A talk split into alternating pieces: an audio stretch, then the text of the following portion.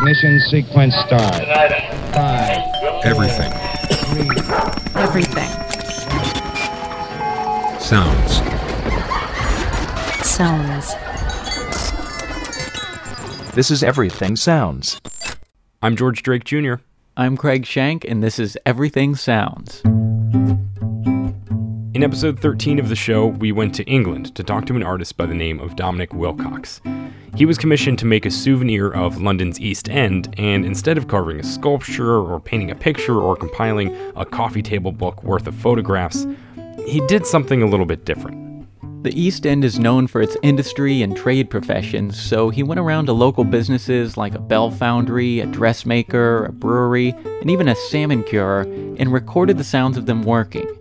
He ended up collecting 21 different sounds from around the area and he put them all on a 10 inch vinyl record.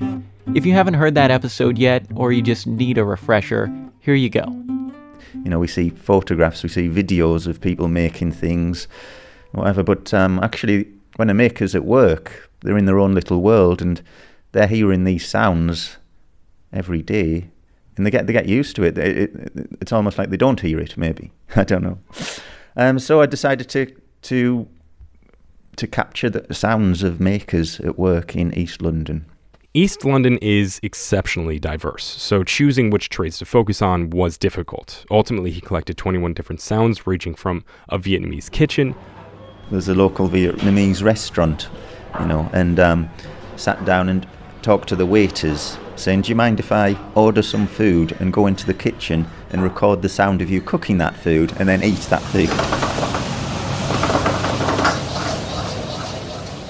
It was um, fried goat and frog's legs, which I've never had, but it, it sounded wonderful. to an old school songwriter. and he was using a typewriter, some glue, and some scissors to write his songs. And he would write his song, print it, type it out. Then, if he wanted to change a word, he would cut it out with scissors, then stick it onto the sheet. Go mull beside the mulberry, go quench sat on the bench. I meant to say bench, I said pinch. On the bench, sat at the. No, see, I've got it there. The bench is all joined up, so I'm gonna have to do do the bench. Need the bench. and even the sound of the record actually being cut. And that was part of the process. So, recording the sound of the people who made this record. That's track one, actually. The sound of a reel to reel tape recorder and vinyl record cutting lathe in a vinyl mastering and cutting suite.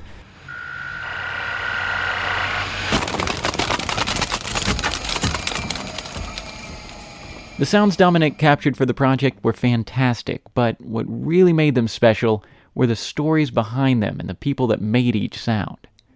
George and I were inspired by the concept, and we wanted to do something along the same lines. We recently got in touch with a guy named Tom Bills.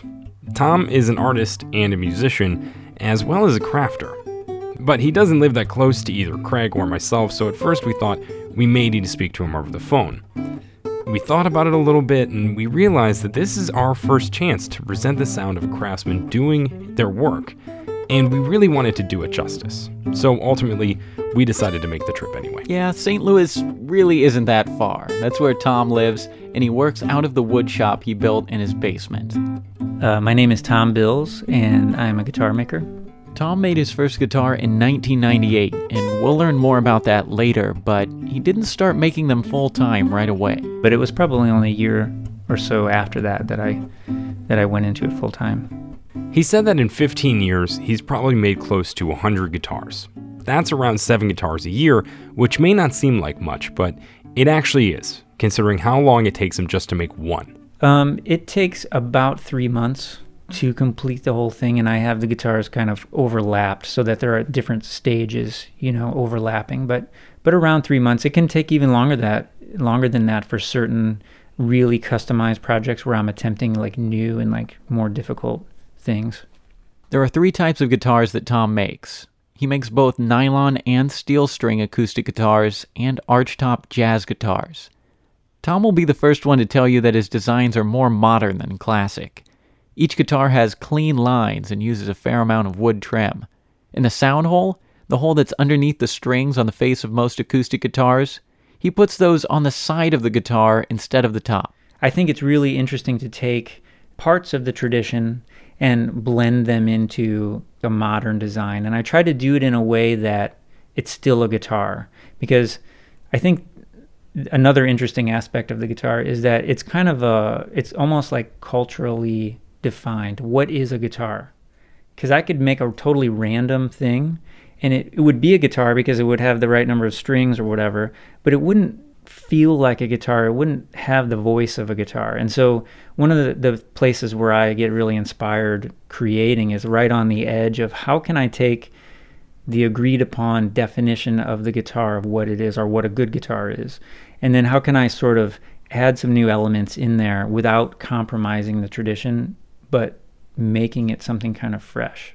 Now, because Tom makes custom guitars, we wonder just how much customization you can get. As Craig just mentioned, there are only three types of guitars that he makes, so the choice of body shape is pretty limited. Um, but I do try to be pretty custom with the wood choices, um, a lot of the artistic uh, visual refinements.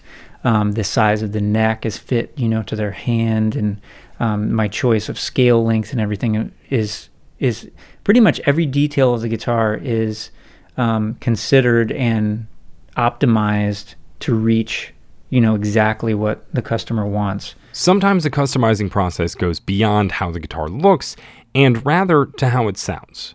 Customers will often come in and try to describe the type of sound they want from the guitar, and we'll just leave the rest up to Tom. Communicating sound, what a sound is, is difficult. So if somebody tells me I want a dark sounding guitar, I have to figure out what that means, you know, because it can mean different things. Or I want a, a, a guitar that, you know, has a powerful voice or something. What does that exactly mean? And that's part of a big, big part of my job is just kind of being able to understand and bridge that gap and understand what people are saying because everybody expresses it differently. And what one person describes as dark might be actually described as bright to somebody else.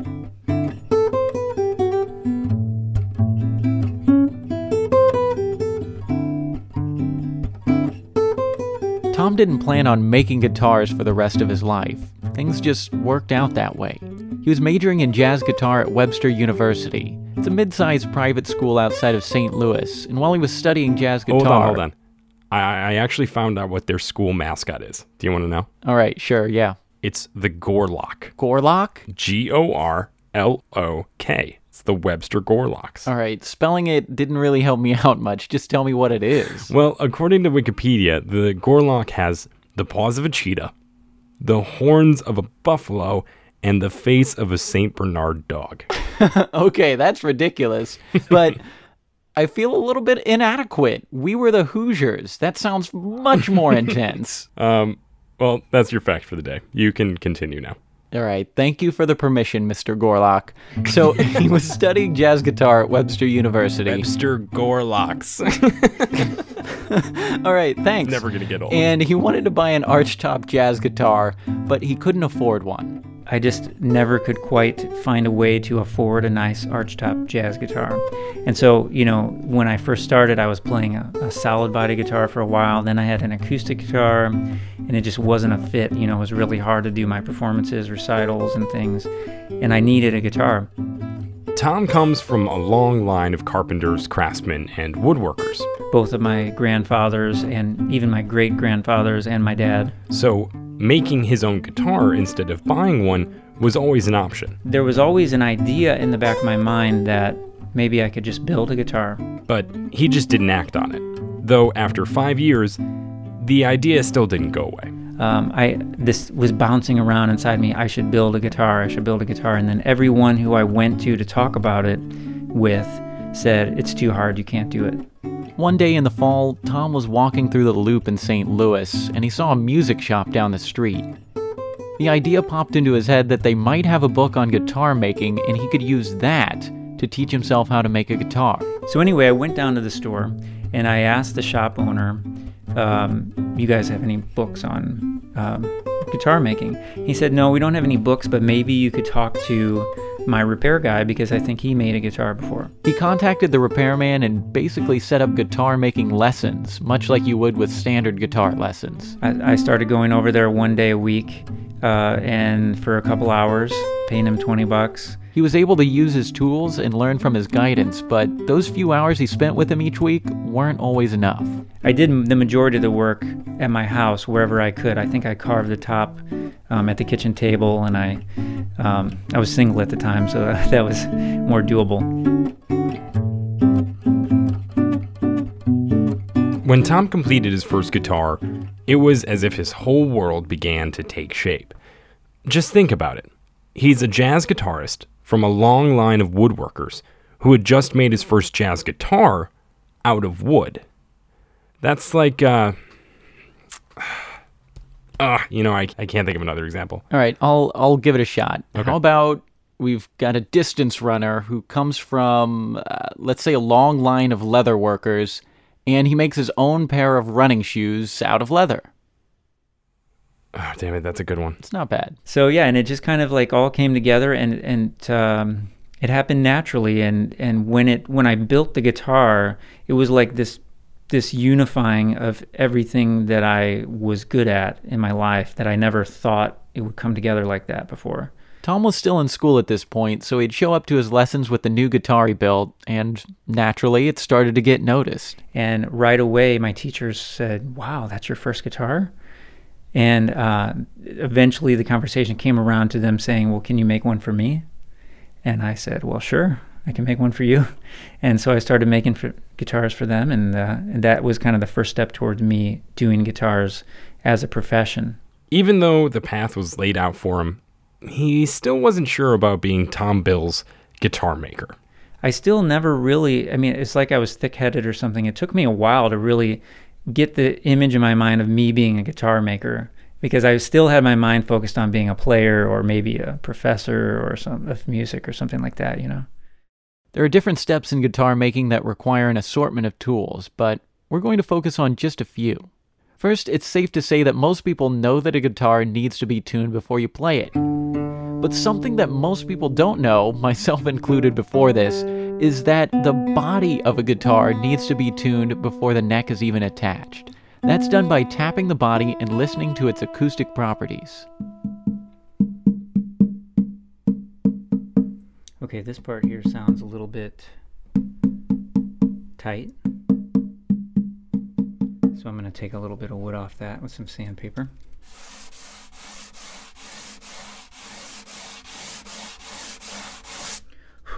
When I'm sanding, I'm listening to the sound of the sandpaper, which can change a little bit as I remove the wood. It Kind of gives me an indicator of when to stop. How crazy is that? He can hear when to stop sanding, not by tapping, just by sanding.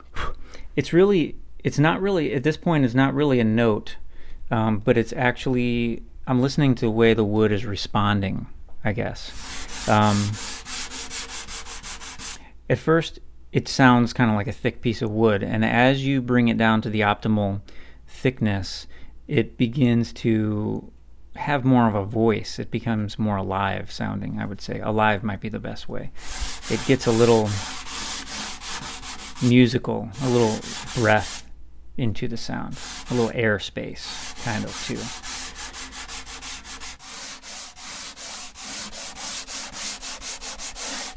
This same process is done with the planing of his archtop guitars. He's got the top half of the guitar in front of him, and he'll plane it down to begin forming the arch.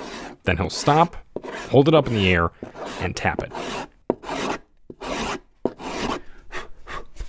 Now that I thinned it out a little bit, I'm going to tap it a little to see um, what the voice of the piece sounds like at this point.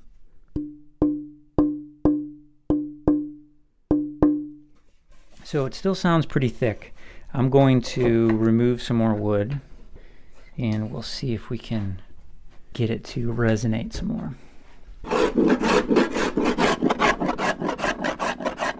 Now, he literally planed the wood here for another three minutes, so by the end of it, his workbench was absolutely covered in shavings, and we expected the sound to, as he said, not be as thick sounding.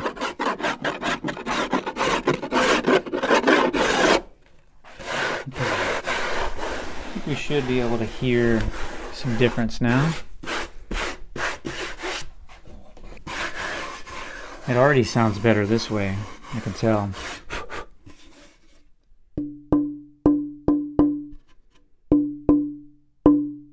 Starting to get a little more sustain.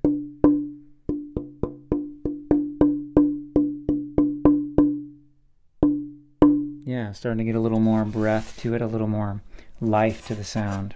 Craig, I, I want to play a, a quick game here, okay? All right, let's do it. Uh, wait, is it about the Gorlok? No, no, it's not. Um, all right, so I'm going to either play you a tap from before he planed or a tap from after he planed, and you tell me which it is, okay? All right, I'm ready. Okay, here's the first one. Okay, that one is before. Oh, good. Yeah, correct. Beginner's luck. Let's try another one. Okay, here we go. Play that one one more time. Yeah, sure.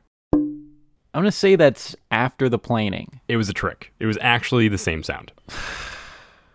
Why? I don't know. It was just fun. Give me a new one.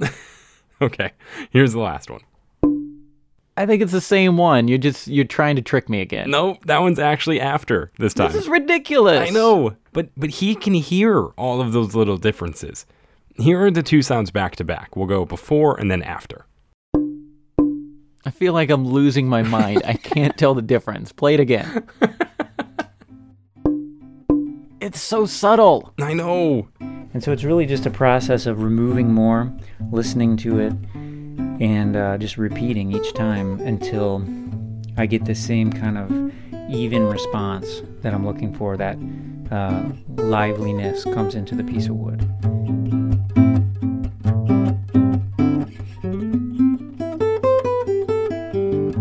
Most interesting sound that's made during the process might be when he bends the pieces of wood for the sides of the guitar.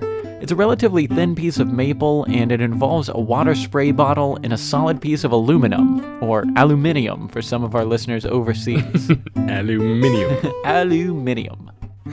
he lightly soaks the board with the spray bottle and then he bends it on the piece of aluminum, which is heated to 300 degrees Fahrenheit. And when he bends the wood on it, it not only steams, but it crackles.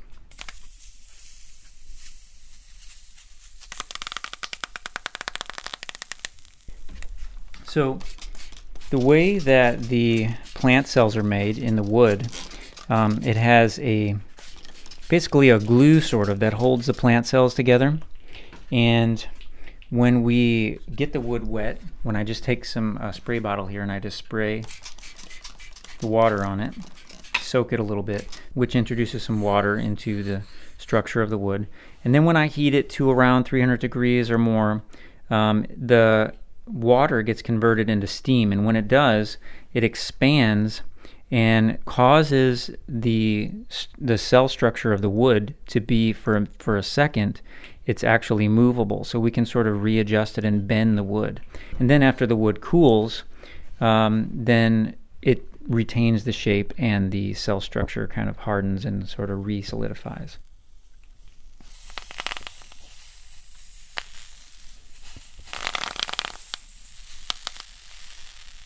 Would you consider guitar making an art or a science? Tom's making beautiful guitars, and there's art in the craftsmanship, but at the same time, based upon what he just said about knowing the properties of the wood and the way that it forces him to have a scientific approach to the craft, it's hard to say whether it's one or the other. He thinks that you'll know right away if someone is playing something by memory from their head, a memorized thing, or if they're really feeling the music that they're playing. creating something from their heart. Well, that's his approach to making guitars. He doesn't want to make something that's built from a kit or made from designs he found online.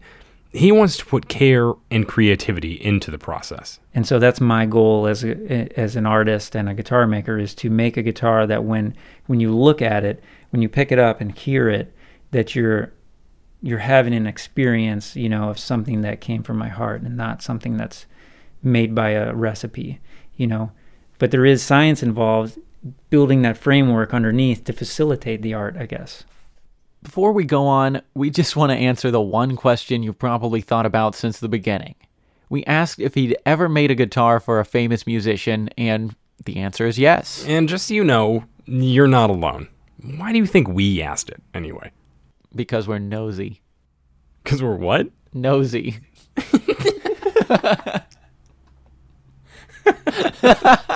Uh, probably the most famous person um, that owns one of my guitars is Carlos Santana, um, and it came about in an interesting way. He he uh, he's not in, he doesn't endorse my guitars or anything. I should say that just to be safe. But um, it was an interesting connection, you know, through friends of friends and things. And uh, we ended up getting to go to. They brought us to a concert when he came to St. Louis, my wife and I, and we got to sit in the front and we got to go backstage and things like that. So that was pretty. That was kind of a neat experience.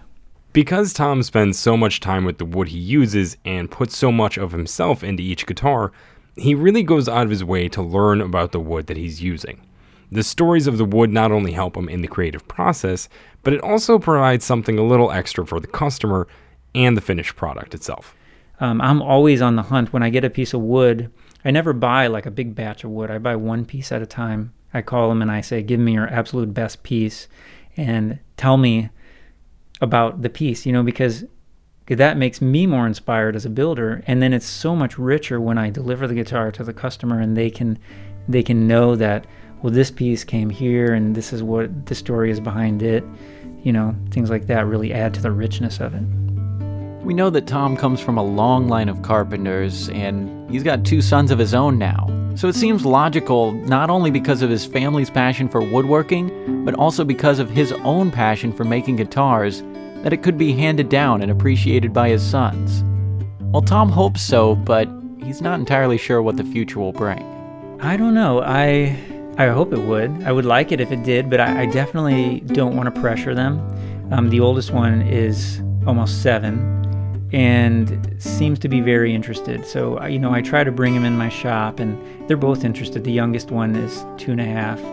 Um, and of course, he's he's interested, but you know, we'll see kind of how they go. They seem like they might be like kind of have some some leaning, you know, towards moving that direction, but it's really up to them. And so the way I approach it is basically do what my dad did, where I was always on his jobs and he was always letting me hold stuff and showing me how to do things. And so that's kind of what I try to do is teach them how to be in this environment of the workshop safely and teach them how to how to be down here without touching the wrong things and and all that, which is which takes a little time, but but I think it pays off because then eventually they're comfortable in the space and and they're uh, able to maybe take the next steps if they're interested. But if his oldest son ever wants to try his hand at guitar making, Tom's got a piece of wood with a story ready for him. Well, I have. I actually have a beautiful set of Brazilian rosewood that um, was actually given to me when my first son was born for him from my wood supplier. He found out that we had had our first baby, and so he sent me a surprise gift and said, basically, this is for your son. So when you make him his first guitar, he'll have the best.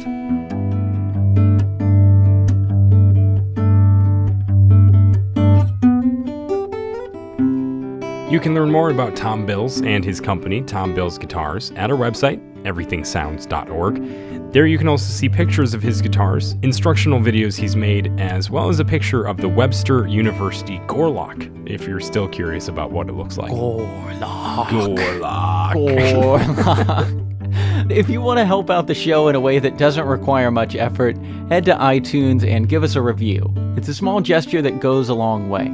With enough ratings and reviews, we get pushed up the iTunes rankings and will also be put on the front pages of our topics like society and culture and arts and entertainment. Those little boosts help us out and give us exposure and the chance to be discovered by more listeners.